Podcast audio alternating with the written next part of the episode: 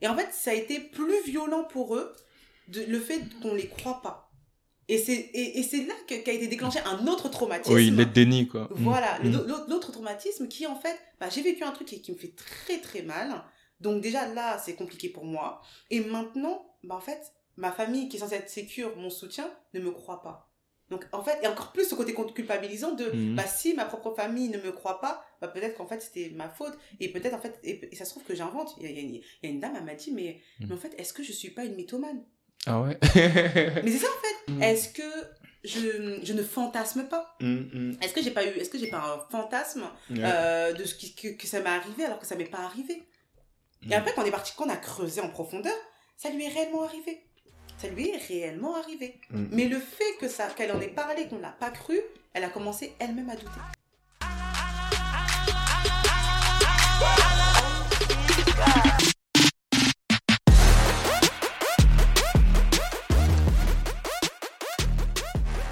Salam Ziyar, bonsoir à tous et à toutes, j'espère que vous allez bien. Ici au boy Habib Sal, a.k.a. Cyril du Sal.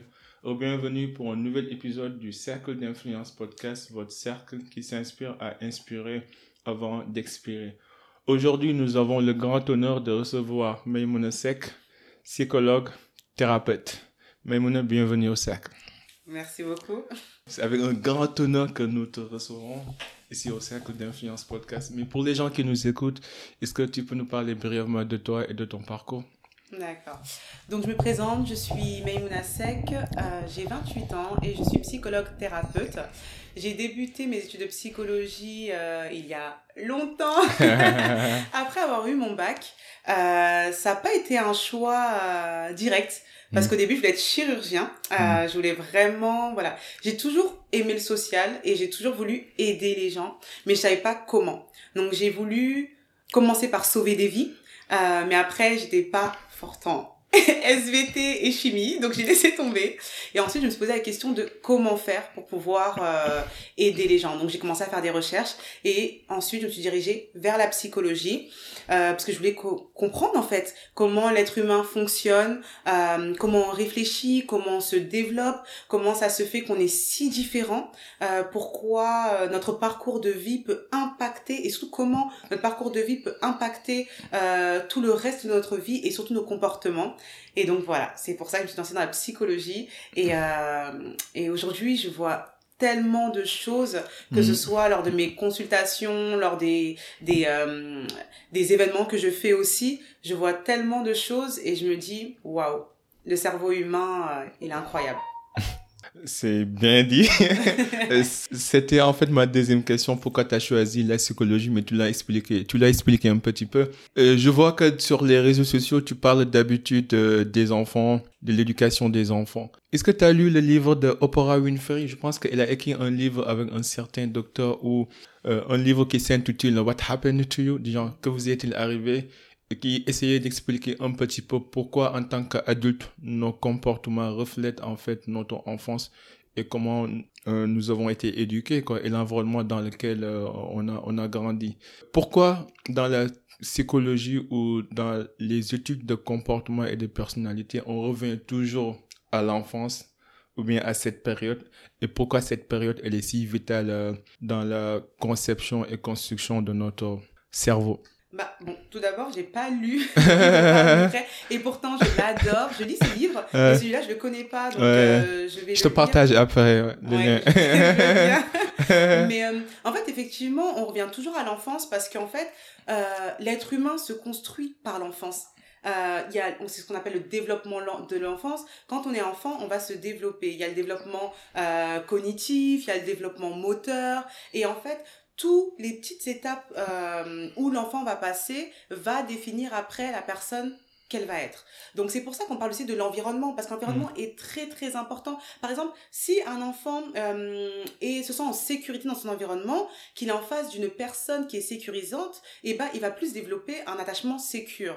Et euh, à l'inverse, euh, si la personne, euh, si l'enfant est dans un environnement où il se sent en insécurité, il va développer un attachement insécure. Donc bien sûr que ces deux ces, ces deux ces deux enfants là, et eh ben quand on va regarder leur développement, comment ils vont avancer dans leur dans leur vie d'adulte, et eh ben on aura deux choses totalement différentes. Parce qu'un mmh. enfant qui s'est toujours senti en, en insécurité quand il était petit, il va avoir cette difficulté à se sentir en sécurité avec les personnes qui sont autour d'elle, de lui ou de lui ou d'elle. Parce qu'en fait, il va se dire, mm. bah, attends, quand j'étais petit, bah, l'adulte qui est censé être protecteur avec moi, qui est censé me donner de l'amour, ne m'a pas sécurisé. Donc, qui va pouvoir me sécuriser? Donc, en fait, cet enfant-là va toujours euh, être dans, euh, dans la méfiance. Mm. Dans ah, en tout cas, ça va dépendre, d'accord? Mais ça, mm. principalement, les enfants, ces, ces enfants-là vont être dans la méfiance. Mm. Alors que les enfants qui ont eu euh, ce côté euh, sécurisant, et eh ben, mm. ils auront, on va dire, plus cette facilité à faire confiance soit à l'adulte, aux personnes qu'ils vont rencontrer.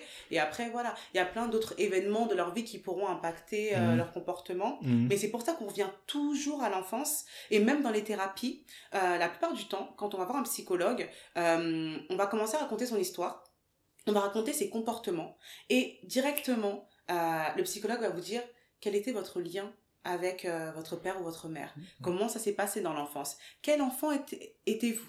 Euh, comment voilà on va toujours retourner pour déjà savoir comment vous vous êtes construit. Comment vous êtes construit cognitivement émotionnellement et, et en fait on va ensuite faire des liens entre votre passé ce que vous avez vécu dans l'enfance et le présent ce que vous vivez aujourd'hui. Il y a beaucoup d'enfants, par exemple, mhm. qui vont... Euh, je, je, donne un cas, euh, par exemple, d'une thérapie que j'ai que, que j'ai suivie.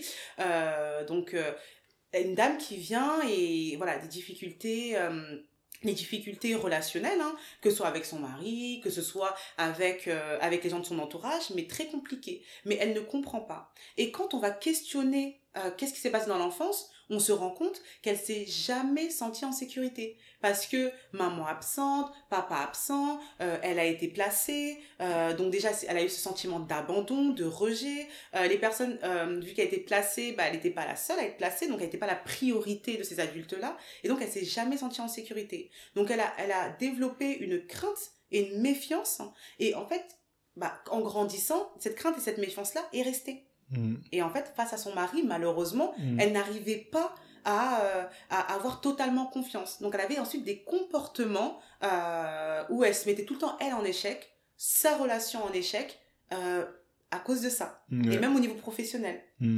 Donc c'est pour ça. Je pense que tu as parfaitement raison. Après, même quand tu vois, quand tu analyses les, les, les, les études scientifiques, euh, c'est prouvé en fait scientifiquement que dans les familles, euh, les familles monoparentales où il y a, y a uniquement un seul parent qui élève l'enfant, euh, cet enfant a moins de chances de réussir dans la vie que quelqu'un d'autre qui, qui a grandi dans une famille où les deux parents sont présents et qui a été en fait euh, bien nourri, bien éduqué et bien pris en charge. Mm-hmm.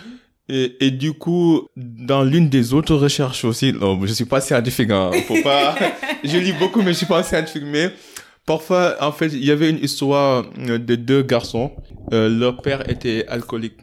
Et du coup, euh, l'un a, grandi et est devenu alcoolique parce qu'il voyait son père euh, tout embourré et il voulait ressembler à son père parce que pour lui, c'était une, une, un comportement normal. Alors que l'autre, en regardant son père en fait euh, euh, abuser sa, sa mère, il s'est dit j'aimerais jamais, je n'aimerais jamais être comme mon père et il a pris l'autre direction. Mm. Donc pour dire que parfois on peut avoir même situation, même expérience, mais avec euh, des outcomes, avec des résultats différents quoi. Mm. Et du coup, en tant que thérapeute en fait, comment on peut aider les enfants à soigner leur traumatisme et comment aussi notre cerveau interprète dès le bas âge ces traumatismes pour dire que est-ce que ça c'est bon ou mauvais? Parce que j'imagine que le cerveau d'un enfant, il n'est pas assez construit pour faire la distinction entre le bien et le mal, quoi. Bah, en fait, c'est pour ça que c'est là que l'adulte rentre en jeu. Mm. Et euh, effectivement, Bon, je suis pas d'accord avec le fait que Hein euh, les, euh, les enfants qui grandissent dans des euh, Familles monoparentales. monoparentales ont moins de chances de réussir. Mm. Tout va dépendre de l'éducation que l'adulte va lui donner et aussi comment l'adulte va se positionner. Est-ce que l'adulte va être sécurisant ou est-ce que l'adulte ne va pas être sécurisant? Ouais. Effectivement, si l'enfant est dans une famille monoparentale et que l'adulte n'est pas sécurisant, parce que c'est vrai que c'est compliqué, c'est qu'on faut, faut se dire la vérité. Mm. Un enfant, euh, éduquer un enfant seul, Mm. c'est compliqué Mm. parce que euh, il faut lui donner à la fois de l'affection, il faut à la fois bah, lui donner de l'éducation, il faut savoir euh, faire le juste milieu. Sauf que dans les familles monoparentales, les parents ils vont essayer de combler euh, le, le côté du parent absent. Donc la maman va essayer de faire la maman et le papa, le papa va essayer de faire le papa et la maman. Donc Mm. à un moment donné, il va s'épuiser. Mais est-ce que, là, je, je me fais l'avocat du diable, est-ce que la mère peut jouer le rôle du père? Pas du tout. Pas po- en fait, c'est pas possible. Ouais. Mais en fait, en tant que parent, il y a cette peur que, euh, que l'enfant manque de quelque chose. Que l'enfant ait cette. euh, en fait, que, que l'enfant se dise, bah, voilà, Mm. tous les autres ont un père et une mère qui sont ensemble. Et moi, mes parents, soit ils sont divorcés, Mm. ou sinon, mon- je vois pas mon père, Mm. ou hop, je vois pas ma mère. C'est, en fait, et, et, et ça, ça peut impacter l'enfant. Et, et je pense que les adultes ne se rendent pas forcément compte de ça. Ils sont beaucoup dans, le, je dis le terme, mais égoïsme, de moi, moi, moi, mon bien-être à moi, ma paix intérieure à moi, et pas, bah, en fait, l'impact que ça peut avoir sur les, euh, sur l'enfant. Et moi, en tant que thérapeute, euh, faut se dire, et je, je le dis toujours sur mes réseaux, nous restons des êtres humains. Mm. Moi, par exemple, euh, je suis une, une maman, je suis une maman seule avec ma fille. Mm. Euh, elle voit son père, mais je suis une maman seule avec ma fille. Mm. Et c'est vrai qu'au début, j'avais ce truc, et pourtant je suis thérapeute, et Ouais. je sais, mais j'avais ce truc au début de me dire, il faut qu'elle ne, qu'elle ne ressente pas l'absence de son père. Il faut qu'elle ressente pas que, bah, en fait, euh, bah oui, il y a deux maisons de séparées. Mm. il faut pas qu'elle ressente ça. Mais en fait, et au début, je m'épuisais. Je m'épuisais parce qu'en fait, je pouvais pas, je peux pas jouer le rôle du père et de la mère, mais je savais très bien. Mm. Mais j'ai quand même essayé parce que l'être humain est comme ça. Ouais, ouais. Mais en fait, à un moment donné, quand on se pose et que on, on regarde, on se dit, mais en fait, qu'est-ce qui est le mieux pour l'enfant? Mm. Est-ce que c'est d'avoir une mère ou un père fatigué parce qu'il essaye de jouer les deux rôles Mm. Ou est-ce que c'est d'avoir un mère ou une père qui fasse son rôle à 100% et ensuite, bah, en fait, le reste, elle le fera petit à petit. L'autre parent prendra son rôle. C'est- Et c'est ça. S'il est présent, oui. Oui, s'il est présent, Parce effectivement. qu'il y en a certains cons qui sont pas présents. hein. Excusez-moi du terme. mais effectivement, mais s'il est présent, est-ce que, voilà, je laisse l'autre parent prendre son rôle. Mm. C'est sa responsabilité. Mm. Chacun prend sa responsabilité. Mm. Moi, je fais en sorte que mon enfant ne manque de rien. Donc, tout le côté attachement qu'il a besoin, je lui donne. Tout le côté sécure qu'il a besoin, je lui donne. Mm. Tout le, le confort qu'il a besoin, je lui donne. Je remplis mon rôle et ma responsabilité. Mm. Si l'autre le fait, c'est bien. Mm. Si l'autre ne le fait pas, de toute façon, les enfants grandissent et le verront un jour. Mais si déjà en tant que parent, même si monoparental, on fait ce rôle-là, l'enfant se sentira en sécurité et donc dans son épanouissement, il arrivera quand même à avancer. Ça ne veut pas dire qu'il aura pas mal de se dire bah, en fait j'ai pas mes deux parents ensemble. Il aura quand même mal. Non, je suis parfaitement d'accord sur le fait qu'on peut faire du co-parenting réussi. Ça, on est d'accord. Ouais. Déjà, deux personnes divorcées peuvent se retrouver et élever un enfant sain qui peut évoluer dans la vie de manière normale, quoi. Mm. Euh, mais en tant que en tant que quelqu'un qui a expérimenté parce que je suis sorti avec euh, ma mère elle va regarder ça mais c'est pas grave mais bon j'ai eu trois relations sérieuses dans ma vie et les, les trois relations c'était avec des filles qui avaient des parents divorcés et du coup euh, ce que j'essaie de dire c'est que parfois tu vois les euh, mères célibataires d'habitude elles ont tendance à inculquer tu vois cet aspect femme forte Mhm. indépendante qui n'a besoin de personne. Mhm. Il ne faut pas faire confiance aux hommes. Ils sont tous des, entre guillemets, des cons et des connards. Et du coup, ça se ressentait en fait dans, dans mes relations avec ces filles parce qu'à chaque fois, euh, elles attendaient que je fasse une erreur. En fait, elles pouvaient pas accepter le fait qu'un homme peut être, pas parfait, mais je veux dire, peut être respectueux, gentil, normal et, fait, et faire les choses dans les règles de l'art. Donc, du coup, c'était toujours une bataille entre euh, mes imperfections potentielles Ouais. Et leur manière de voir le monde, quoi. Et ça, je voyais que c'était ancré en elles et qu'il y avait rien que je pouvais faire pour changer ça. Parce qu'en parce qu'en fait, c'est les, c'est les parents Mm, qui en fait, on se rend pas compte. Hein. C'est pour ça qu'on vient, on revient toujours dans l'enfance, parce que en fait, l'enfant on va lui inculquer les valeurs. On va lui inculquer comment se comporter, les règles de société. On va inculquer à l'enfant les, le couple. Qu'est-ce que le couple? Donc effectivement, une, un enfant qui grandit avec ses parents divorcés, Mm. euh, déjà, il va se poser la question pourquoi mes parents ne sont plus ensemble? Mm. Qu'est-ce qui fait que mes parents sont plus Et ensemble? D'habitude, vous, vous, vous, vous blâmez l'homme. En fait, et, et c'est là, là- là aussi l'erreur. Ouais. En fait, parce que c'est ce que, en fait, et pareil, moi dans, dans, dans mon travail aussi, j'ai des parents qui blâment le, le, Le mec. parent. Ouais. Et je leur dis, et même l'homme qui blâme, ouais. et je leur dis, mais en fait, non. Vous ne pouvez pas blâmer l'autre parent. Vous devez, même si l'autre parent vous fait du mal, vous devez toujours faire en sorte qu'il ait une bonne image envers son enfant, euh, face à son enfant. Parce que quand il y a une bonne communication entre les parents, vous renvoyez à votre enfant que euh, on peut, on peut être avec quelqu'un. On ne s'entend plus, on divorce, mais on peut continuer à être en bonne relation pour le bien-être de l'enfant et on peut bien s'entendre. Mm. Mais quand les parents ont une mauvaise relation, une mauvaise communication, et ben en fait, vous renvoyez à l'enfant que effectivement, le couple, en fait, pourquoi pourquoi penser au pourquoi penser au couple? Ouais. Pourquoi croire au couple? En fait, si mes propres parents qui m'ont mis au monde n'ont pas eu cette capacité de rester ensemble, de d'être amoureux, mais c'est que l'amour n'existe pas. Et les- en fait, les adultes ne se, ne se disent pas ça. Quand vous dit quand on divorce, on laisse une trace dans l'esprit de l'enfant. Cette trace, cette trace-là, on peut, on va dire, ça dépend aussi de l'enfant à quel âge, hein, voilà. Ça dépend. Quand l'enfant est jeune, voilà, on peut reconstruire, on peut construire quelque chose par par dessus. Mais l'attitude de, de l'adulte va beaucoup jouer.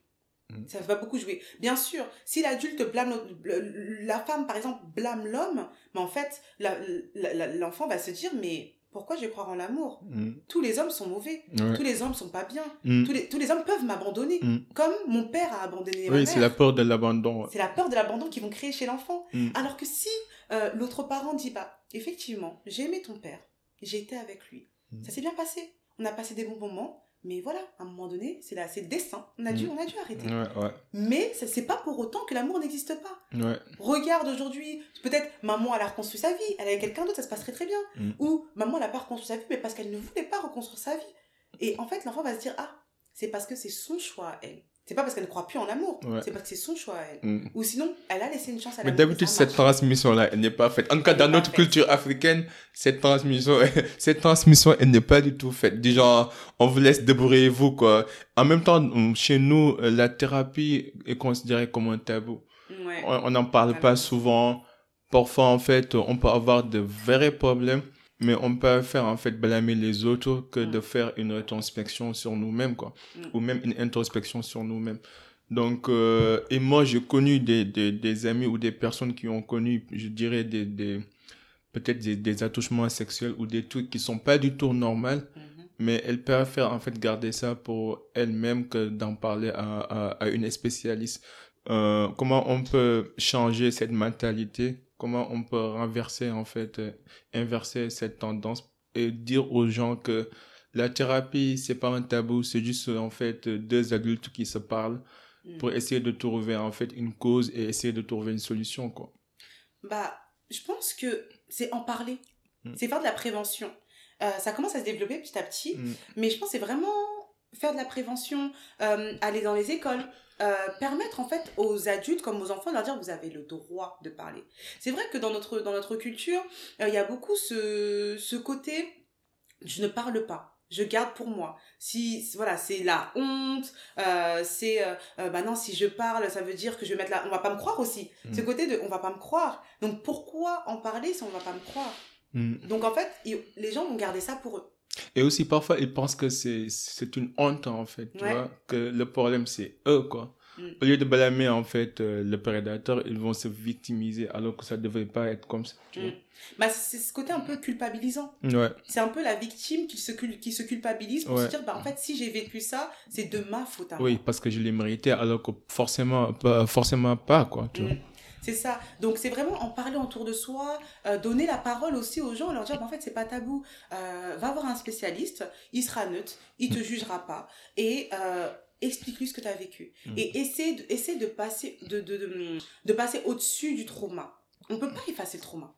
Ça c'est une réalité. On peut pas effacer le trauma, mais on peut travailler dessus jusqu'à que ça nous impacte plus. Mm. Ça veut dire qu'on va, effectivement, on va en parler, on va toujours se rappeler, on aura des souvenirs, mais que ça n'impacte plus notre quotidien. Parce que les personnes qui, qui, qui sont victimes de, voilà, violence sexuelle, euh, inceste et tout, sont des personnes Mm. qui ensuite ont des difficultés dans, les, dans leurs relations Ouais. euh, avec leur mari, euh, voilà, et vont, vont avoir des difficultés, Ouais. et le mari en face ne va pas forcément comprendre. Ouais. Parce que si la femme ou, euh, ou l'homme hein, ou n'a pas eu, parce qu'il y a des hommes aussi qui, qui subissent ça, mais si euh, la personne n'a pas réussi à en parler, elle n'arrivera pas à en parler à son conjoint, à son mari ou à sa femme, elle n'arrivera pas. Donc en fait, il y aura aussi une incompréhension de mais qu'est-ce qui se passe? Je vois que tu as un comportement bizarre, Mm. que je ne comprends pas, mais je ne sais pas pourquoi. Et elle, elle va garder ce blocage. Et il y a des personnes aussi qui vont totalement en déni Mm. qui Mm. préfèrent oublier, euh, leur, leur, leur cerveau préfère oublier l'événement que euh, de faire en sorte que la personne en ait conscience, parce que ça serait trop, trop dur et fort pour cette personne-là. Ouais, ouais. Non, et ça nous fait une bonne transition pour aller un peu à la santé mentale. Je pense que les deux sont liés. D'abord, je parle par rapport à la culture africaine. Et même surtout, le, terme santé mentale est un terme récent. Je me rappelle bien, il y a 20 ans, on n'en parlait pas. hein. Il y a 20 ans, t'es un homme du genre encaisse, vas-y, avance, c'est la vie, c'est comme ça, la vie est injuste. Mm. Et maintenant, je vois de, de plus en plus des athlètes euh, euh, internationaux, des, des joueurs en fait, ou même des, des gens qui sont très connus sur le plan sportif, Mhm. qui, qui prennent en fait euh, des jours de repos ou des congés parce qu'ils se disent euh, je, je, je me bats avec euh, en fait une dépression ou je me sens anxieux ainsi de suite et ça c'est devenu maintenant un terme qu'on accepte et qu'on a en fait euh, intégré dans notre jargon de tous les jours. Moi, je me rappelle bien, j'ai eu- mon père, il est un historique, quoi. Des gens, l'ancienne génération. C'est des gens, on ne montre jamais ses sentiments. Comment on montre l'amour, c'est de euh, prendre soin de sa famille, de travailler dur et de payer leur éducation, de mettre euh, de la nourriture sur la table. Et puis, c'est tout. Le reste, on n'en parle pas, quoi. Mm. Tu vois un peu. Moi, j'ai hérité, j'ai hérité ça de mon père. Je suis, je suis quelqu'un qui prend tout, qui encaisse, quoi. Après, bon, je peux encaisser jusqu'à ce que j'arrive à un point où la bulle va s'éclater. Ça peut prendre un an, deux ans, trois ans. Euh, Mais je sais que ça va arriver. Mais quand ça arrive, je dis, c'est comme ça, on encaisse et on continue. Mais je sais que c'est pas la bonne solution parce que j'ai essayé, j'ai réessayé, j'ai essayé encore. Et puis je me dis que non, come on, you can't do this again. C'est- Mais du coup, la santé mentale, toi, euh, quels sont les, les phénomènes ou les causes, les troubles mentaux qui reviennent souvent dans tes recherches ou dans tes consultations? Et comment, en fait, nous, surtout les jeunes africains qui n'ont pas cette habitude, peuvent approprier, en fait, pas forcément aller voir une thérapeute, mais peut-être juste d'accepter le fait que la santé mentale, ça existe comme si on a une santé physique. Mm. Parfois, on peut avoir mal au corps, on va aller voir un médecin et ça, c'est normalisé. Mm. Donc, pour- pourquoi pas, on peut pas normaliser le fait qu'on a- on peut avoir des problèmes mentaux ou des, des, des problèmes, des difficultés sérieuses dans la vie et qu'on aurait besoin de parler à quelqu'un d'autre pour essayer de, au moins de soulager la douleur, toi. Ouais, en fait, je, je réfléchissais en même temps à ce que tu disais. Je me disais, en fait, c'est très pertinent et Ouais. c'est très important Ouais. du fait qu'effectivement, la santé mentale, on n'en parle pas Ouais. assez. Mm. Et, euh, et, et, et c'est vrai que moi, par exemple, dans mes, euh, dans mes euh, consultations, Mm. donc là, je, je vois de plus en plus de personnes de, de notre communauté qui viennent euh, en me disant, bah, en fait, je, je ressens que j'ai besoin d'un psychologue. Et ce qui revient beaucoup, c'est euh, ce phénomène de dépression. Ouais. Il y en a beaucoup qui me disent, mais en fait, je crois que je suis en dépression. Et, euh, et, en fait, je le sens, mais je sais pas comment faire, je sais pas comment m'en sortir. Mm. Il y a aussi un phénomène de, euh, d'un- je me sens incomprise. Mm. Je me sens incomprise par mes parents, je me sens incomprise par ma famille. Euh, je, quand, quand je parle, on ne m'écoute pas. Ou voilà, il y a des personnes qui ont vécu mais des traumatismes Ouais. et qui me disent, en fait, j'ai réussi à débloquer. J'ai réussi à en parler à ma famille, mais ils m'ont pas cru. Ah ouais. Ils m'ont pas cru. Et en fait, ça a été plus violent pour eux de, le fait qu'on les croit pas. Et c'est et, et c'est là qu'a été déclenché un autre traumatisme. Oui, le déni, quoi. Mm. Voilà, Mm. l'autre l'autre traumatisme qui en fait, bah, j'ai vécu un truc qui, qui me fait très très mal. Donc déjà là, c'est compliqué pour moi. Et maintenant, bah, en fait, ma famille qui est censée être sécure, mon soutien, ne me croit pas. Donc en fait, et encore plus ce côté culpabilisant de, Mhm. bah si ma propre famille ne me croit pas, bah peut-être qu'en fait c'était ma faute. Et peut-être en fait, et, et ça se trouve que j'invente. Il y a, y une- il y a une dame, elle m'a dit, mais, Mhm. mais en fait, est-ce que je suis pas une mythomane? Ah ouais.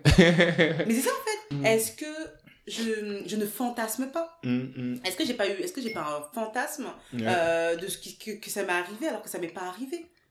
Mm. Et après, quand on est parti, quand on a creusé en profondeur, ça lui est réellement arrivé. Ça lui est réellement arrivé. Mm. Mais le fait que ça, qu'elle en ait parlé, qu'on l'a pas cru, elle a commencé elle-même à douter. Mm. Donc en fait, c'est vraiment les deux phénomènes. En tout cas, moi, je sais que c'est les deux phénomènes que moi je rencontre beaucoup. Le premier, c'est la dépression.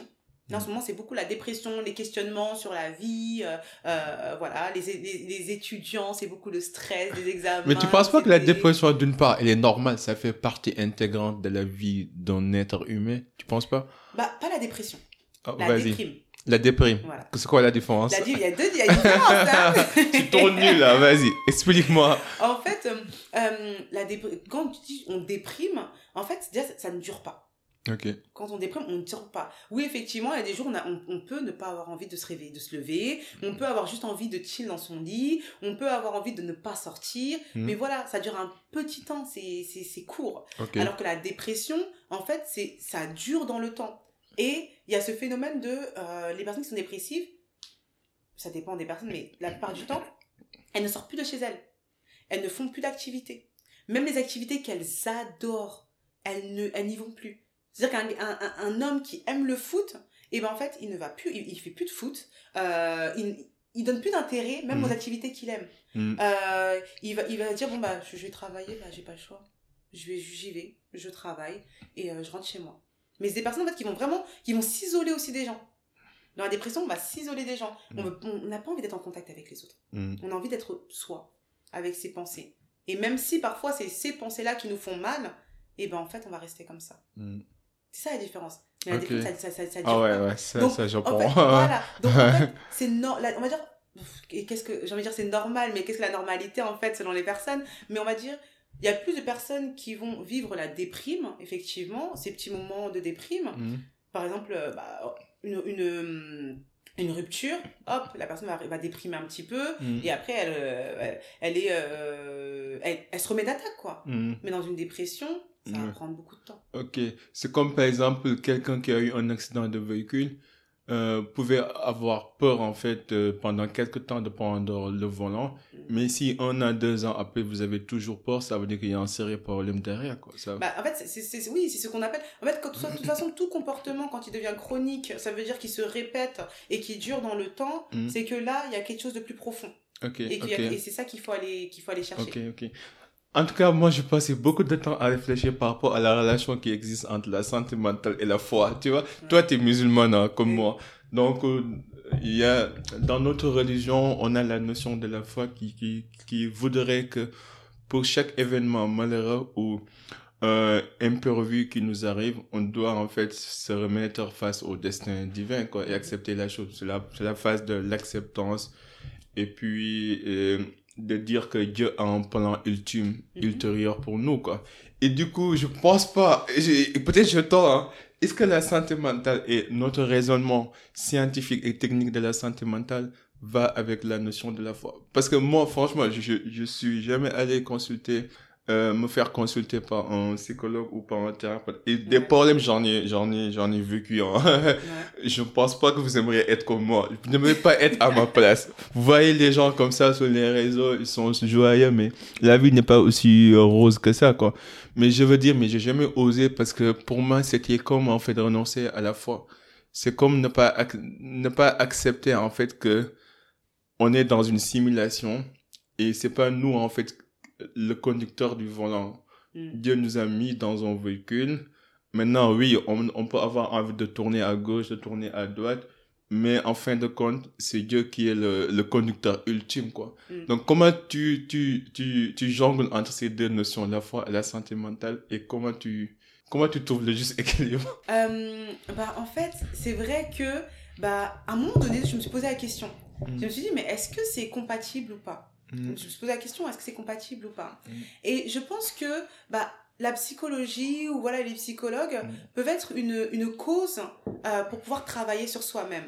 Euh, moi, par exemple, lors de mes, lors de mes, euh, de mes thérapies, de mes consultations, Euh, j'ai des personnes qui vont spontanément me parler de leur foi, me parler de Dieu, que ce soit des chrétiens, des musulmans, euh, voilà, euh, des juifs, ils vont me parler de leur foi.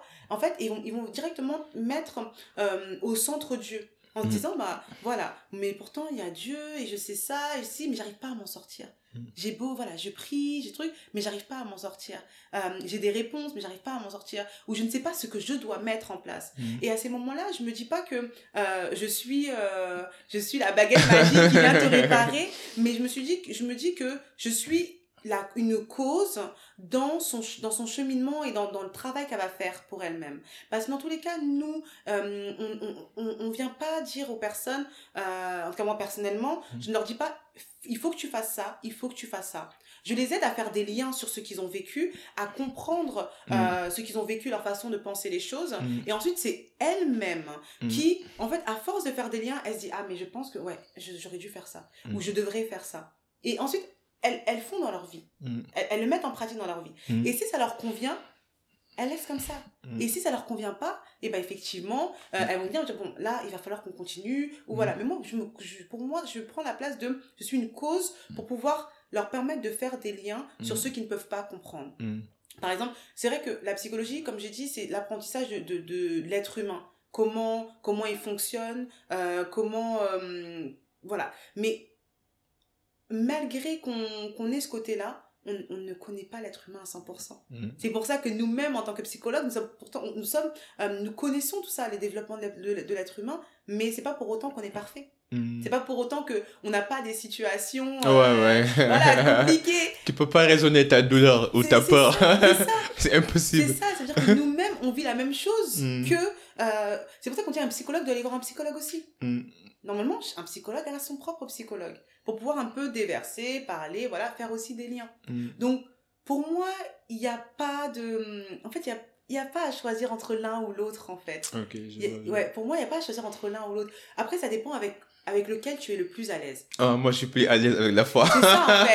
Ça dépend avec lequel tu es plus à l'aise. C'est que, par exemple, euh, tu peux te dire... Euh, il y a des personnes qui se disent, bah, en fait, effectivement, comme toi, je suis plus à l'aise avec la foi, mm. donc je ne laisse rien entrer d'autre. Ouais. Je reste que connecté à la foi. Il y en a d'autres qui se disent ah euh, bah oui il y a la foi mais euh, euh, bah en fait je sais que la psychologue en fait j'aurai les réponses maintenant tout de suite tout de suite donc je vais plus aller vers là. Mm. Parce qu'en fait bah nous les êtres humains donc on parle on communique. il y en a d'autres qui vont dire, mais en fait, il y a un juste milieu. Ouais, Je, j'ai ma foi. Mm. Je reste connecté à ma foi parce que c'est très important. Mais ça, c'est plus, c'est plus facile à dire qu'à faire. Bah, ça dépend des personnes. Ça dépend des personnes. Il y a des personnes qui arrivent totalement à le faire. Il y a des personnes qui arrivent totalement à le faire. Mm. Qui, moi, j'ai des, j'ai des patients qui me disent, je sais où est euh, située ma foi et je sais où est située ma thérapie. Mm. Et de toute façon, la, la thérapie n'est pas censée durer. Ouais. Une thérapie, euh, on n'est pas censé durer deux ans, trois ans, dix ans. Non. En fait, c'est une thérapie, c'est un... Moi, je vois ça dans un... C'est pour nous aider à avancer, à, à, réfléchir dans notre réflexion, mm. voilà, à passer des épreuves, voilà. Mm. C'est dans, dans ça. Mais une thérapie n'est pas censée durer. Mm. Peut-être on va faire, aller, on va aller jusqu'à 20 séances. Ça dépend des personnes aussi. Hein. Parce que des, fois, les, des fois, les personnes, ils ont plusieurs sujets à traiter. Donc, ça va prendre du temps, mais pas pour le même sujet. Mais, en mm. fait, il y a des personnes qui me disent, mais je sais où est située ma foi. Je mets ma foi en priorité. Et je sais que ma thérapie, la thérapie, c'est juste pour m'aider un petit peu à, dans ma réflexion. Et parfois aussi, on a besoin d'être écouté, tu vois, de, de converser avec quelqu'un qui ne nous juge pas, tu vois. Je pense que parfois, on est, l'être humain a tendance à juger comme si on est des saints, alors qu'en réalité, on, a des, des défauts, quoi. Donc, personne n'est parfait.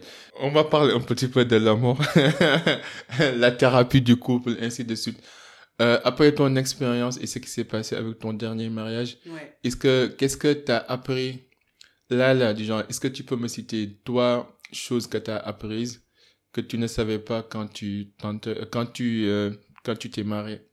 Euh, trois choses que j'ai apprises. Ça peut être en plus, hein, comme tu veux. Juste un retour d'expérience, quoi. Juste un retour d'expérience.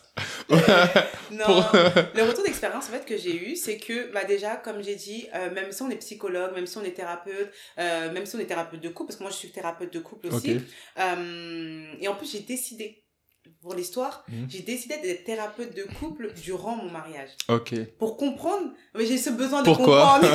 j'ai besoin de comprendre, mais pour comprendre en fait le fonctionnement du couple. Mhm. Pourquoi des fois on peut se friter? Pourquoi des fois on peut pas se comprendre? Qu'est-ce Mhm. qui fait que?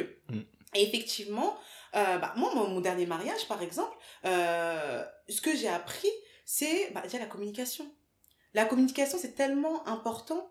Euh, et en fait, des fois, on s'en rend pas forcément compte. Mm. Pareil, prendre en compte euh, l'autre. Mm. On n'a pas les mêmes valeurs forcément. On n'a pas forcément la même, la même culture. Mm. On n'a pas forcément la même vision. Mais pourquoi? Parce qu'on n'a pas la même éducation. Ouais. Et il faut savoir prendre l'éducation de l'autre et pas vouloir imposer l'éducation de l'autre. Et la troisième chose que j'ai appris, c'est vraiment ce côté de accepte l'autre dans son individualité. Parce que, bah, en fait, il y a lui, il y a toi, et ensuite il y a vous. Mm. Il faut pas que lui et toi, et ben en fait, c'est juste, hop, vous faites un. Non, non, non, Ok. ça fait trois. Yeah. C'est du formule mathématique, quoi. 1 Oui, plus c'est- 1 égale 3. Oui, c'est ça, en fait. C'est pas, voilà, c'est ça, c'est pas 1 plus 1 égale 1, c'est 1 plus 1 égale 3. Ouais. Donc il faut prendre l'autre avec ses ambitions, Ouais. avec ses passions, ses activités, Mm. avec sa vision des choses. Mm. Il y a toujours ce côté discussion Mm. où on va essayer de faire comprendre à l'autre, bah voilà, moi ma vision c'est ça, ta vision c'est ça, moi je vois les choses comme ça, mais on peut pas modifier l'autre. Et c'est très dangereux de vouloir modifier l'autre. Parce que quand l'autre se modifie pour toi, et ben en fait, il se dénature. Mm. Et donc, il n'est plus le même. Et, et ça, moi, je sais que euh, mon, mon dernier mariage, il m'a beaucoup appris. Par exemple, moi, mon divorce, bah, j'ai très bien vécu. Mais pourquoi j'ai très bien vécu? C'est parce que je m'étais tellement habituée et je m'étais, j'avais j'avais fait en sorte de d'être la personne qu'il souhaitait que, en fait, je m'étais dénaturée. Et je me rendais pas compte. Mm. Et c'est maintenant, quand, euh, quand j'ai divorcé, et ben, je me rends compte pourquoi. Parce que ma personnalité est revenue. Ma per- comment je suis Mm. est revenue. Et c'est les gens qui me, qui me font me rendre compte de ça. Ça veut dire que c'est les gens qui me disent, mais waouh! Ah Ouais. mais, mais, mais, mais tu. Ouais. J'en reçois des messages. Ouais. Par exemple, là, je me suis, je me suis remise sur les réseaux sociaux parce que j'avais arrêté. Euh, et en fait, les gens, même des gens que je, ne- que, que je connais pas, Mm. que j'ai jamais vu, Mm. qui me disent, mais. Ouais, t'es en pleine forme. T'es ouais. lumineuse, Ouais. t'es solaire, Mm. euh, tu me donnes, tu me donnes de- du peps, tu me donnes. Franchement, quand je vois tes vidéos, et ben je me dis waouh. Et il y a, il y a récemment, il y a une fille qui m'a envoyé un message qui m'a dit, euh, donc une fille que j'ai côtoyée, hein, que j'ai côtoyée, qui m'a vue avant le mariage, euh, après le, pendant mon, mon mariage et après le mariage, et qui m'a dit, mais je t'ai jamais vue aussi heureuse que maintenant. Je t'ai Mm. jamais vue aussi heureuse. Et même quand je te regarde, et ben je me dis, j'aimerais bien avoir la paix que tu ressens maintenant. Mm. Et je dis, mais comment ça? Parce que moi, je me rends pas compte. Ah et ouais, je je dis, vois. mais comment ça? Et Ouais. elle me dit, mais en fait, en te regardant, je ressens de la paix en toi. Ouais, ça, ouais. Et, et, et c'est là-dessus où je me suis dit, waouh Mm. En fait, quand on est, c'est très important Mm. de ne pas essayer de dénaturer une personne. Mm. Parce que quand tu la dénatures, peut-être que sur le moment, ça te plaît à toi parce Mm. que elle est la personne que tu souhaites. Mais c'est ça l'amour parfois. hein. C'est l'amour a ses raisons que le corps ne comprend Que- pas. tu vois. Peut-être tu t'es dénaturé parce que tu te disais qu'à la fin l'amour va, va finir par triompher, tu vois. C'est ça. C'est ça. ouais. Non, je vois. Et quoi d'autre? Est-ce que tu as d'autres trucs? Et, et bah, comme j'ai dit, la communication. Mm, la communication, c'est très très important pour que chacun puisse comprendre l'autre, voilà ce qui Mm. nous plaît pas. Mm. Euh, ensuite, faire des concessions. Ok. Faire des concessions. Ouais. Ça, c'est très important. Et il Ouais. faut pas que les concessions viennent que d'une seule personne. Mm. Il faut que ça vienne des deux personnes. Il faut qu'à un moment donné, qu'il y en ait un qui puisse se dire, Mm. bah, il faut que je lâche. Il faut que je lâche pour Mm. le bien de mon couple. Et après, il faut pas que ce soit toujours la même personne. Ouais. Il faut pas que ce soit la même personne. Il y a ce côté dominant-dominé. Mm. Et ça, c'est pas possible. Ok, ok, je vois, je vois. Ah ouais, c'est super intéressant. ah, tu me fais peur là. Ah, je te fais peur non, mais, mais j'ai pas envie de me dénaturer pour personne par contre. Mm. Euh, ouais.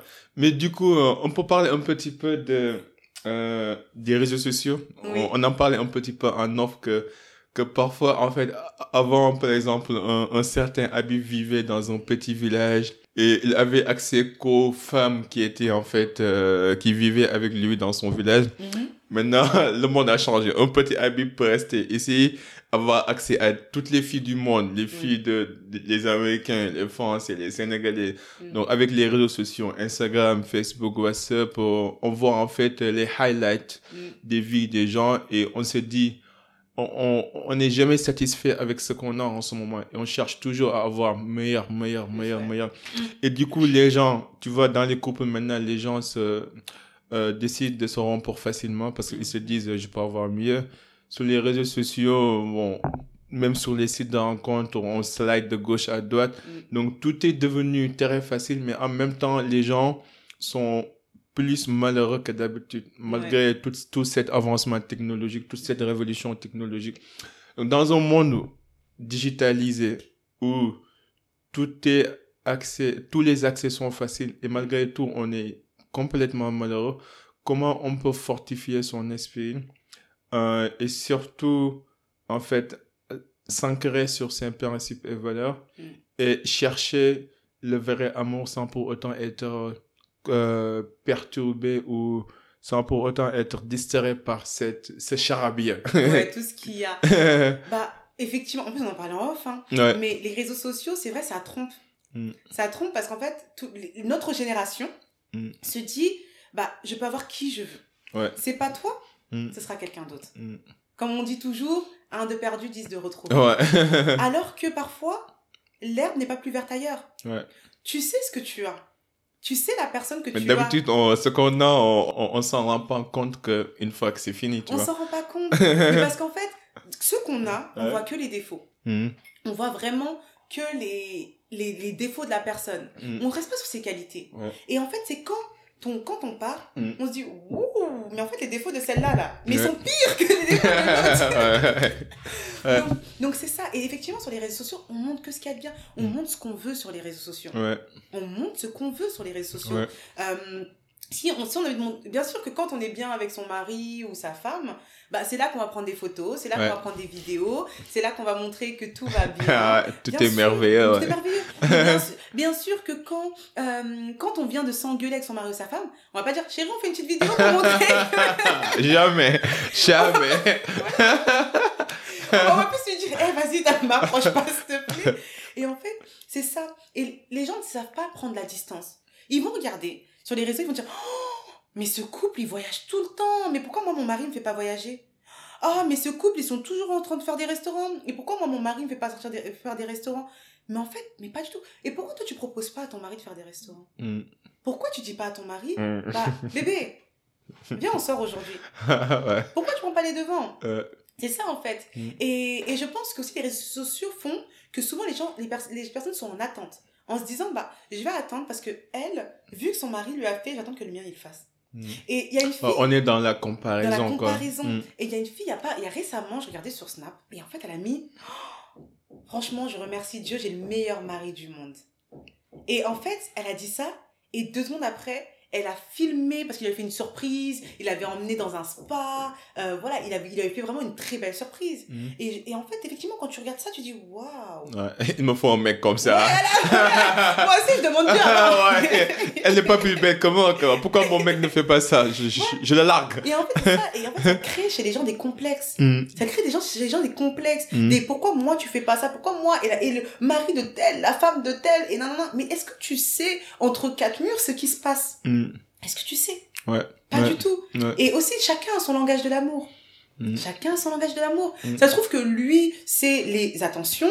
Ça se trouve que lui, alors que toi, ton mari, eh ben, c'est plus, euh, bah, il va te rendre des services. Voilà. Mm. Effectivement, le fait qu'il aille faire les courses, qu'il fasse en sorte que tu ne manques rien sur la table, et bah lui, c'est son, c'est ça. Pourquoi tu rigoles? Je rigole pas. J'ai rien dit là. Non, je suis concentré. Euh, Je suis joyeux, c'est comme ça, je souris tout le temps. hein. Mais voilà, se trouve, c'est son langage de l'amour. Ouais. C'est pour ça aussi, voilà ce que j'ai appris dans, Mm. de, de, ce, de mon divorce. Mm. C'est vraiment analyser le langage de l'amour de l'autre. Parce qu'en fait, on ne peut pas imposer son langage de l'amour Mm. à l'autre. Mm. C'est pas possible. Ouais, ouais, ouais. Non, je rigole pas. En fait, ce que je veux rajouter aussi, c'est que quand on regarde un petit peu, euh, quand on fait la comparaison avec l'époque de nos parents, Mm. euh, ils, ils avaient plus cette, euh, ce respect aussi du mariage. Mhm. Du mariage, même du couple. Hein. Ouais. Du voilà, bon après, eux, c'était directement le mariage. Ouais, Je vais même pas parler de couple, hein, parce que... J'ai parlé directement du mariage, Ouais. mais cette, ce respect du mariage, le mariage c'est sacré, c'est important. Mm. Et en fait, ça veut dire que il faisait quand même en sorte euh, de rester marié pour pouvoir, bah, effectivement pour les enfants, mais parce que culturellement divorcer, voilà, c'est pas, Mhm. c'est pas forcément bien vu. Alors que maintenant, eh ben notre génération n'a plus cette patience. Mhm. C'est, tu fais un petit truc, on divorce. Mhm. Bah tu sais quoi? Tu veux pas m'écouter? Ouais. Et on divorce. T'as raison. T'es têtu Bah on divorce. Mais voilà, en fait, Euh. c'est vraiment, c'est ce côté, ce divorce facile qui peut sortir de la bouche facilement. Et ben, on le retrouve beaucoup dans notre génération. Et c'est comme on disait, c'est vraiment un de, trou- un, un, un de perdu, dix de retrouvé. Ouais. Et en fait, il y a plus ce, ce côté. On peut retrouver dans, dans notre génération, on peut trouver Mhm. des personnes, ça fait leur, leur trois, ils sont à leur troisième mariage. Ouais, ouais, ouais. Des mariages de deux ans. Ouais. Deux ans, je divorce, je me remarie. Deux ans, je Mhm. divorce, je me remarie. Mhm. Et en fait, on se pose la question de est-ce que dans notre génération, il reste encore des couples solides? Qui sont les personnes à blâmer dans ça? Parce que je pense qu'avant, le mariage, même le mariage, le non-mariage, théologiquement parlant, ça veut dire que c'est un engagement éternel, en fait. Quand tu te dis, quand, quand tu dis je me marie avec la personne, vous êtes liés pour l'éternité. Donc, même si tu vois les, les, les couples des vieux, les vieux que vous croisez, que ce soit dans les, quand vous allez en vacances ou au Sénégal, c'était, peu importe les difficultés qu'on va affronter, Mm. on restera ensemble. Mm. Pas juste pour nous deux, mais pour ce qui nous lie ici et au-delà, quoi. Tu vois un peu? Tellement. Et ça, je pense que cette notion, cette définition, ça a changé. Maintenant, le mariage, c'est quoi? C'est la quête du plaisir. Charnel. Et puis le reste, on, on va voir. C'est ça. ouais, donc c'est un peu dommage que on a perdu nos valeurs traditionnelles, quoi. Mm. Et que maintenant, que ce soit les hommes et les femmes, on est tous euh, très impatients. Mm. On veut ce qu'on veut maintenant et on est dans la comparaison. Et la comparaison, comme disait Confucius, la comparaison est le voleur du, du bonheur. Mm. L'individualisme. Oui. Vous êtes parlé du- de l'individualisme. On- Parce que ça sortait souvent dans les histoires de couple, de relations, ainsi de suite. Le narcissisme. Je disais tout à l'heure en off que d'habitude les femmes les plus éduquées, Mm. en fait, euh, en moyenne, ont du mal en fait à trouver des hommes parce que leur niveau d'intelligence en fait fait que elles peuvent faire sortir avec des gens qui sont au même niveau social qu'eux Ouais. ou peut-être même supérieur. Mais c'est pas des, des, des types de personnes qui préfèrent d'été en bas, quoi. Des Mm. gens, tu vois, on est d'accord sur ça. C'est, c'est ça, bon, on est d'accord sur ça. Sauf que le problème, c'est que là, sur tout- tous les métriques, tous les indicateurs du monde, les femmes euh, qui sortent de l'université sont largement plus nombreux que les hommes. Ouais. Dans les, dans les environnements de travail, les femmes occupent presque, euh, sont en train de monter en compétences. Donc, du coup, c'est très difficile maintenant de trouver le high value man. Mm. Ce qui fait que ces femmes-là, elles ont un pool très limité de trouver des hommes de succès. Du coup, il y a un décalage ou il y a un déphasage entre ce que le marché propose et eux, leurs standards. Mm. Et du coup, est-ce que tu as remarqué cette, euh, cette, euh, cette, euh, cette analyse? Et quelles sont les solutions? Et là, je demande pour le compte de certaines amies qui sont dans ces catégories. Donc, c'est un peu égoïste de ma part, mais je demande quand même. Et comment ces filles-là peuvent en fait trouver de l'amour et trouver leur, leur homme de leur homme euh, qu'elles aimeraient avoir dans la vie? En fait, ces filles-là, je les blâme même pas. Parce que c'est même pas de leur faute. C'est la société. Mais est-ce que tu crois aussi, désolé, de- désolé de te couper, est-ce que tu crois à la notion de high value man Bah, en fait, oui. Mais en fait, c'est la société qui a imposé ça. Parce que dans notre culture, c'est vrai qu'avant, les femmes n'étaient pas éduquées. Donc, Mhm. elles n'allaient pas à l'école. Donc, les hommes connaissaient plus, étaient Mhm. plus intellectuels que les Mhm. femmes. Et les femmes ont commencé à monter. Et, et l'homme est fait de telle sorte, et ça, c'est écrit- c'est un mâle. Il a besoin de dominer. Donc, parfois, on va avoir des hommes, si sa femme gagne plus que lui, Ouais. et bah, il va être mal. Ouais. Il va se dire, mais pourquoi? Donc, en fait, la femme va aussi mal le vivre parce qu'elle va, avoir des reproches. Mhm. Elle va, elle va sentir que, même si elle, elle se dit, bah, en fait, mon argent, c'est notre argent à tous les deux. Mhm. Si je gagne plus, c'est pas grave. On va, on va chill ensemble, on va bien s'amuser, c'est pour nous, quoi. Et en fait, il y a des hommes, ça va être non. Mm. Non. Parce qu'aussi, il y a aussi, la plupart du temps, il y a des familles qui sont derrière. Qui vont dire, mais t'as pas honte? C'est ta, femme qui, qui, qui, qui s'occupe de toi Ouais. Tu es censé t'occuper de ta femme et c'est ta femme qui s'occupe de toi Ouais. Alors que pas du tout. Ouais. C'est pas comme ça qu'on devrait voir le monde. Mm. On devrait voir les choses de. Bah, en fait, quand l'homme travaille, la femme travaille, l'argent c'est pour le foyer. Donc même si la femme gagne plus, Mm. l'argent sera pour le foyer. Et, et malheureusement, effectivement, c'est les femmes intellectuelles qui ont fait des études, elles gagnent bien leur vie. Mm. Elles gagnent bien leur vie. Et quand elles tombent sur, sur des hommes qui gagnent moins, et bah directement, il y a ce, ce côté égo Ouais. de l'homme qui revient Mm. ben, en fait, elle peut pas gagner plus que moi. Mm. Et aussi, euh, c'est ça, ça arrive toujours quand quand quand il y a des engueulades. Mm. Ah, mais tu penses c'est parce que tu gagnes plus que moi que tu peux te permettre de me parler comme ça? Non. Mm. Elle- je pense pas que ta la femme ou même l'homme hein, te parle te parle comme ça parce qu'il y a Mm. plus que toi. C'est parce que Mm. là vous êtes vous vous comprenez pas, vous êtes dans un conflit. Il y a son Mm. caractère qui arrive, il y a ton caractère et voilà. Même si elle gagnait moins, je pense qu'elle parlerait de, voilà. Mais souvent ça revient beaucoup en avant. Donc ces femmes là, elles se disent bah vaut mieux pour moi que je trouve un homme qui gagne plus que moi. Mm. Comme ça, je ne toucherai pas son ego. Mais sauf que ce pool est limité. Oui, c'est pas les limites, effectivement. Il y en a de moins en moins. Je pense que ça représente 10% de la population masculine. Ouais. Après, après, je pense, après, je pense que c'est pour se sécuriser aussi. Parce que c'est pour se sécuriser aussi émotionnellement. Ouais. Après, oui, il y a des femmes qui vont se dire, bah non, c'est hors de question que mon mari gagne moins que moi. Il y a des femmes qui vont être comme ça. Euh, Mais il y en a d'autres, Mm. elles vont se dire, en fait, je préfère me sécuriser émotionnellement Mm. parce que je sais Mm. que si j'ai un, un, un mari qui gagne moins que moi et qu'un jour on s'engueule pour X et Y raison, parce que dans tous les couples on s'engueule en fait, et ben en fait, je risque de recevoir beaucoup de pics sur ça, alors que, bah en fait, non, je fais ça pour tout le foyer. Et comme j'ai dit, la plupart du temps, les familles derrière, on sait que dans notre Ok, notre ok. communauté, dans notre culture, les, Ok. femmes sont les, les familles sont beaucoup présentes. Donc après, moi, je sais qu'il y y, y a beaucoup de femmes qui, qui sont toujours dans leur mariage, hein, mais Mhm. qui disent, mais en fait, tu sais même pas ce que j'ai supporté. Mm. Tu sais même pas ce que je supporte encore. Et pourquoi? Parce que bah la famille de mon mari euh, disent que c'est moi qui mange son argent alors que pas du tout. Je travaille, je paye ce que j'ai à payer. Oui, euh, parce que je gagne plus euh, que lui. Donc euh, ils arrêtent pas de lui répéter ah mais de toute façon c'est ta femme qui, qui gère tout dans la maison. L'argent c'est elle qui l'a et tout. Et donc bah lui après vu qu'il veut montrer que c'est un mâle et que c'est un homme devant sa famille, et ben en fait il se retrouve à avoir des comportements envers sa femme qui sont pas justes, qui sont injustes. Et soit la femme elle a cette capacité à se dire bah je supporte Mm. je supporte elle, dé- elle décide hein, de Mhm. supporter ou soit effectivement comme tu dis tu as tes amis euh, qui se disent bah non je ne vais pas supporter ça parce que Ouais. je n'ai rien fait Ouais, donc ouais. je préfère partir de ce mariage Mm, et, et me construire et trouver quelqu'un qui, qui, qui saura connaître ma valeur qui saura accepter que certes peut-être que je gagne plus que lui ou que je suis une intellectuelle aussi Mhm. et donc que je réfléchis que je dis pas oui à tout en fait. Mm, mm. je réfléchis, je discute, je fais des débats, on peut communiquer, voilà, plein de trucs comme ça, Mm, que d'être dans un mariage où effectivement, euh, on va me dire fais ça, et je vais dire oui, fais ça, oui. Et en fait, même si je sais que ce qu'on me dit de faire, bah en fait c'est injuste, et bah je vais pas parler.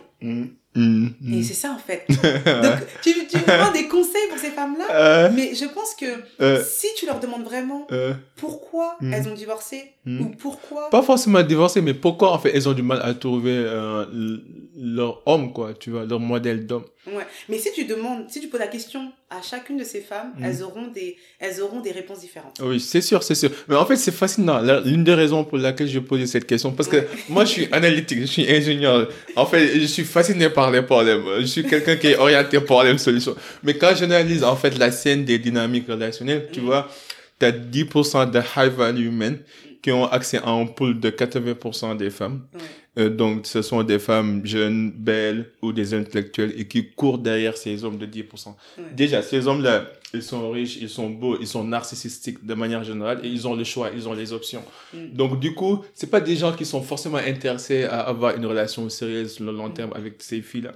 Et du coup, je compatis vraiment pour la classe, en fait, ouvrière, tu vois. Ouais. Parce que ce sont ces gens-là qui payent les pots cassés. Parce que 80% des femmes courent derrière ces 10%. Maintenant, 90% des hommes, peut-être moi je suis dedans, de la classe ouvrière. Donc maintenant, euh, euh, ils ont accès uniquement à 20% des filles restantes. Ouais. Et ces 20% ne les voient même pas. Parce que pour, pour, pour, pour, pour elles, ces hommes-là, c'est des losers, quoi. C'est des gens qui Ouais. ont des boulots de 9h à 5h, Mm. qui gagnent des salaires abordables et qui, et qui essaient de survivre du jour au jour. Ce qui fait qu'en fait, la scène, tu vois, Ouais, tu ouais, vois l'image, que j'essaie de, de, de, de, Non, créer là. Donc c'est compliqué en fait, à la fois pour les hommes Oui. et à la fois pour les femmes. Et bon, je, je suis jeune, hein, j'ai que 40 ans, mais j'ai jamais, toute mon existence, j'ai jamais vu en fait une situation pareille où les deux sexes ne se font plus confiance, Mm. où chacun se croit supérieur à l'autre et qu'au bout de compte, en fait, on est divisé quoi. Ouais.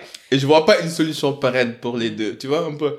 Après, c'est vrai que c'est comme, c'est comme je disais, hein, c'est, après, ce sera selon chaque couple et selon chaque vision des personnes. Ouais. Après, c'est sûr et certain Mhm. qu'une femme, euh, même si elle est intellectuelle, hein, Ouais. qui cherche absolument un homme qui gagne tant d'argent, Ouais. euh, tout ça pour le matériel, Mhm. Dans un couple, c'est pas le matériel qui Ok. fait tout. Ouais. C'est pas ça. Mm. On peut être avec effectivement quelqu'un de la classe ouvrière, quelqu'un qui gagne moins Oh ouais. et être heureux. Et c'est des gens dignes, éthiques, moraux qui travaillent dur. Mais pourquoi vous les regardez pas, ces gens-là? Eh, Moi- mets pas dedans Ne me mets pas dedans Moi aussi, je suis de la classe ouvrière, ne me mets pas dedans Non, mais je parle pour ces gens-là, parce que franchement, c'est des gens exceptionnels, tu vois. Mm. Mais d'une part, la société, on, on les regarde pas, quoi, Ouais. tu vois. Eh ben, franchement, Ça me fait vois, mal. ton prochain podcast, tu pourrais inviter une personne qui est dans ce standard-là et lui poser la question. Ok, Parce ok. que il- c'est vrai qu'il faut être à cette place-là. Euh, Moi, par exemple, tu me poses la dur, question. Moi, tu me poses la question, je Mhm. suis de la classe ouvrière aussi. Donc, moi, en tout cas, je me considère comme la classe ouvrière. ouais. Donc, en fait, j'ai pas ce truc de me dire, mais en fait, il faut un homme riche, qui, qui ait beaucoup de matériel, qui... Non. Certes, je me dis, bah, en fait, je... après, ça, c'est mon éducation. Mm, Ouais. Mon père, mon, par exemple, mon père, il, il le dit tout le temps. Ouais. Mon père a fait en sorte d'élever toutes ses filles comme des hommes. Ok. Pourquoi? Parce qu'il s'est dit, bah, en fait, si elles sont seules et que demain nous sommes pas là, Mhm. elles pourront se débrouiller. Ouais. Et c'est exactement ça. Moi, quand je regarde mes sœurs, c'est, on, est, on est comme ça. On est des débrouillardes. Mm. Et, euh, et ce qui fait que, euh, ça c'est mon éducation à moi. Mm. Mais donc, quand je vais rencontrer quelqu'un, je vais pas me dire, il faut que il gagne, il gagne, il gagne tant, il faut qu'il m'offre tant de choses et tout. Après, j'ai, moi, mon langage de l'amour Mm. et effectivement, j'ai quand même des attentes. Mm. Mais euh, je vais pas être dans cette perspective-là parce que je me dis, bah, en fait, s'il ne m'offre pas, je peux le faire moi-même. Mm. Certes, ça me fait plaisir qu'il le fasse. Parce que ça montre que, bah oui, effectivement, qu'il m'aime, voilà. Mais si lui ne le fait pas, je me lève et Mhm. je le ferai moi-même. Il Ouais. n'y a, pas- y a pas de souci pour ça. Je vois. Et, et, et- et ça, après, et encore une fois, comme je le dis, c'est mon éducation. Parce Oui, je suis d'accord, Mon père m'a éduqué comme ça. Mm. Mais les autres filles, elles ont aussi leur éducation. Mm. Si effectivement, elles ont, elles, sont, elles ont été dans une famille où le papa faisait tout, Le papa gagnait plus que la maman, le papa donnait tout à la maman, il lui achetait euh, des... des il, y a, il y a des filles, elles sont dans des familles où le papa achète des voitures à la maman, Mm. ou euh, quand la maman a dit, ah, j'ai vu le dernier, euh, le, dernier salon, dernier, le dernier salon là, je veux ça, le papa lui dit, tiens, va acheter le salon. Donc tous les quatre matins, le salon il change. Mm. Donc une fille qui a grandi dans ça, ce sera sa représentation. Mm. Ouais. Et je reviens à ce que je disais au début, c'est, Ouais. important Ouais. comment les adultes vont faire passer les informations, parce qu'en étant enfant, et ben, c'est comme ça que, que, que, que, que la personne va se construire, que ce soit l'image qu'il aura du couple, du Mhm. fonctionnement du couple, euh, de, de l'homme aussi, Mm. et de la femme. Mm. Donc tout ça, ça joue. Ok.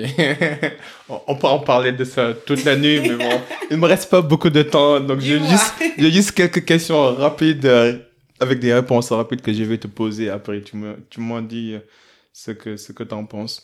Et, première question. si tu devais choisir entre les alternatives suivantes que je vais t'énumérer, que choisirais-tu et pourquoi? Donc, première question, c'est entre le fait d'être socialement accepté sans aucun talent particulier, Mhm. disons une personne normale, Mhm. et le fait d'être un fou doté d'une grande capacité d'innovation et de création, co- comme par exemple Kanye West, que choisirais-tu? Non, non, je te pose la Là, question. hein. les extrêmes, quoi.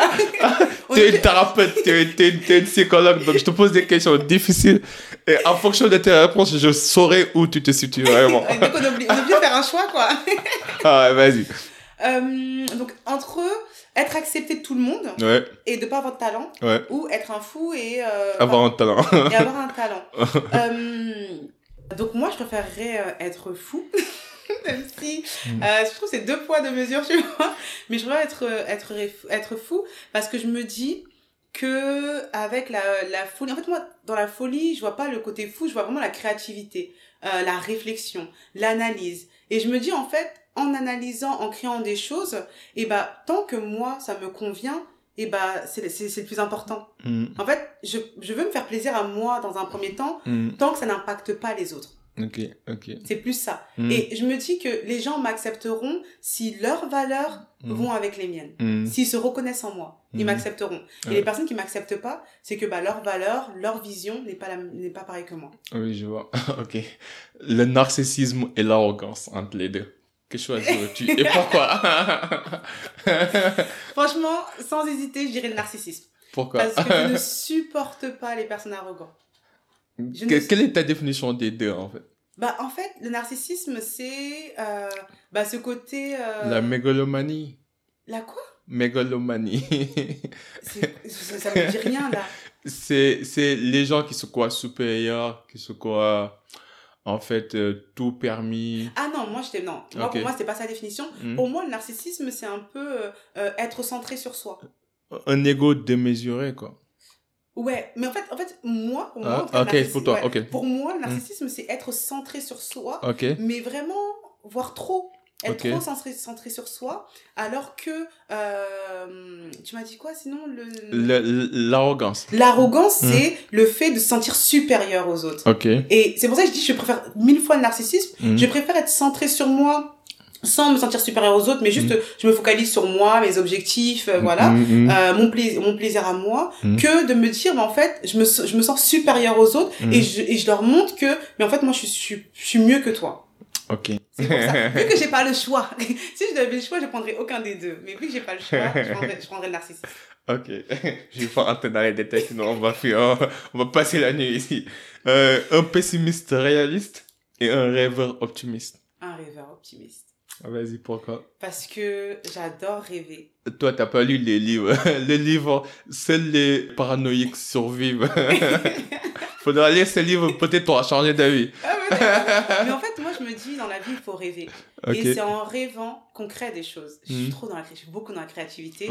Et il faut savoir que le cerveau ne fait pas la différence entre le réel et euh, entre, entre la réalité Hmm, et, euh, et ce que tu rêves en fait. C'est pour ça qu'on dit souvent visualise les choses. Hmm, Parce que si quand tu visualises et que tu y crois, ton cerveau y croit aussi et Mhm. il, il, il met tout en place pour pouvoir euh, que ça se mette en place dans la réalité. hmm, Donc je préfère être une rêveuse optimiste parce que je me dis un jour, ça fera partie de ma réalité. Ok. ok, autre question. L'amour conditionnel et l'amour aveugle. Gâche.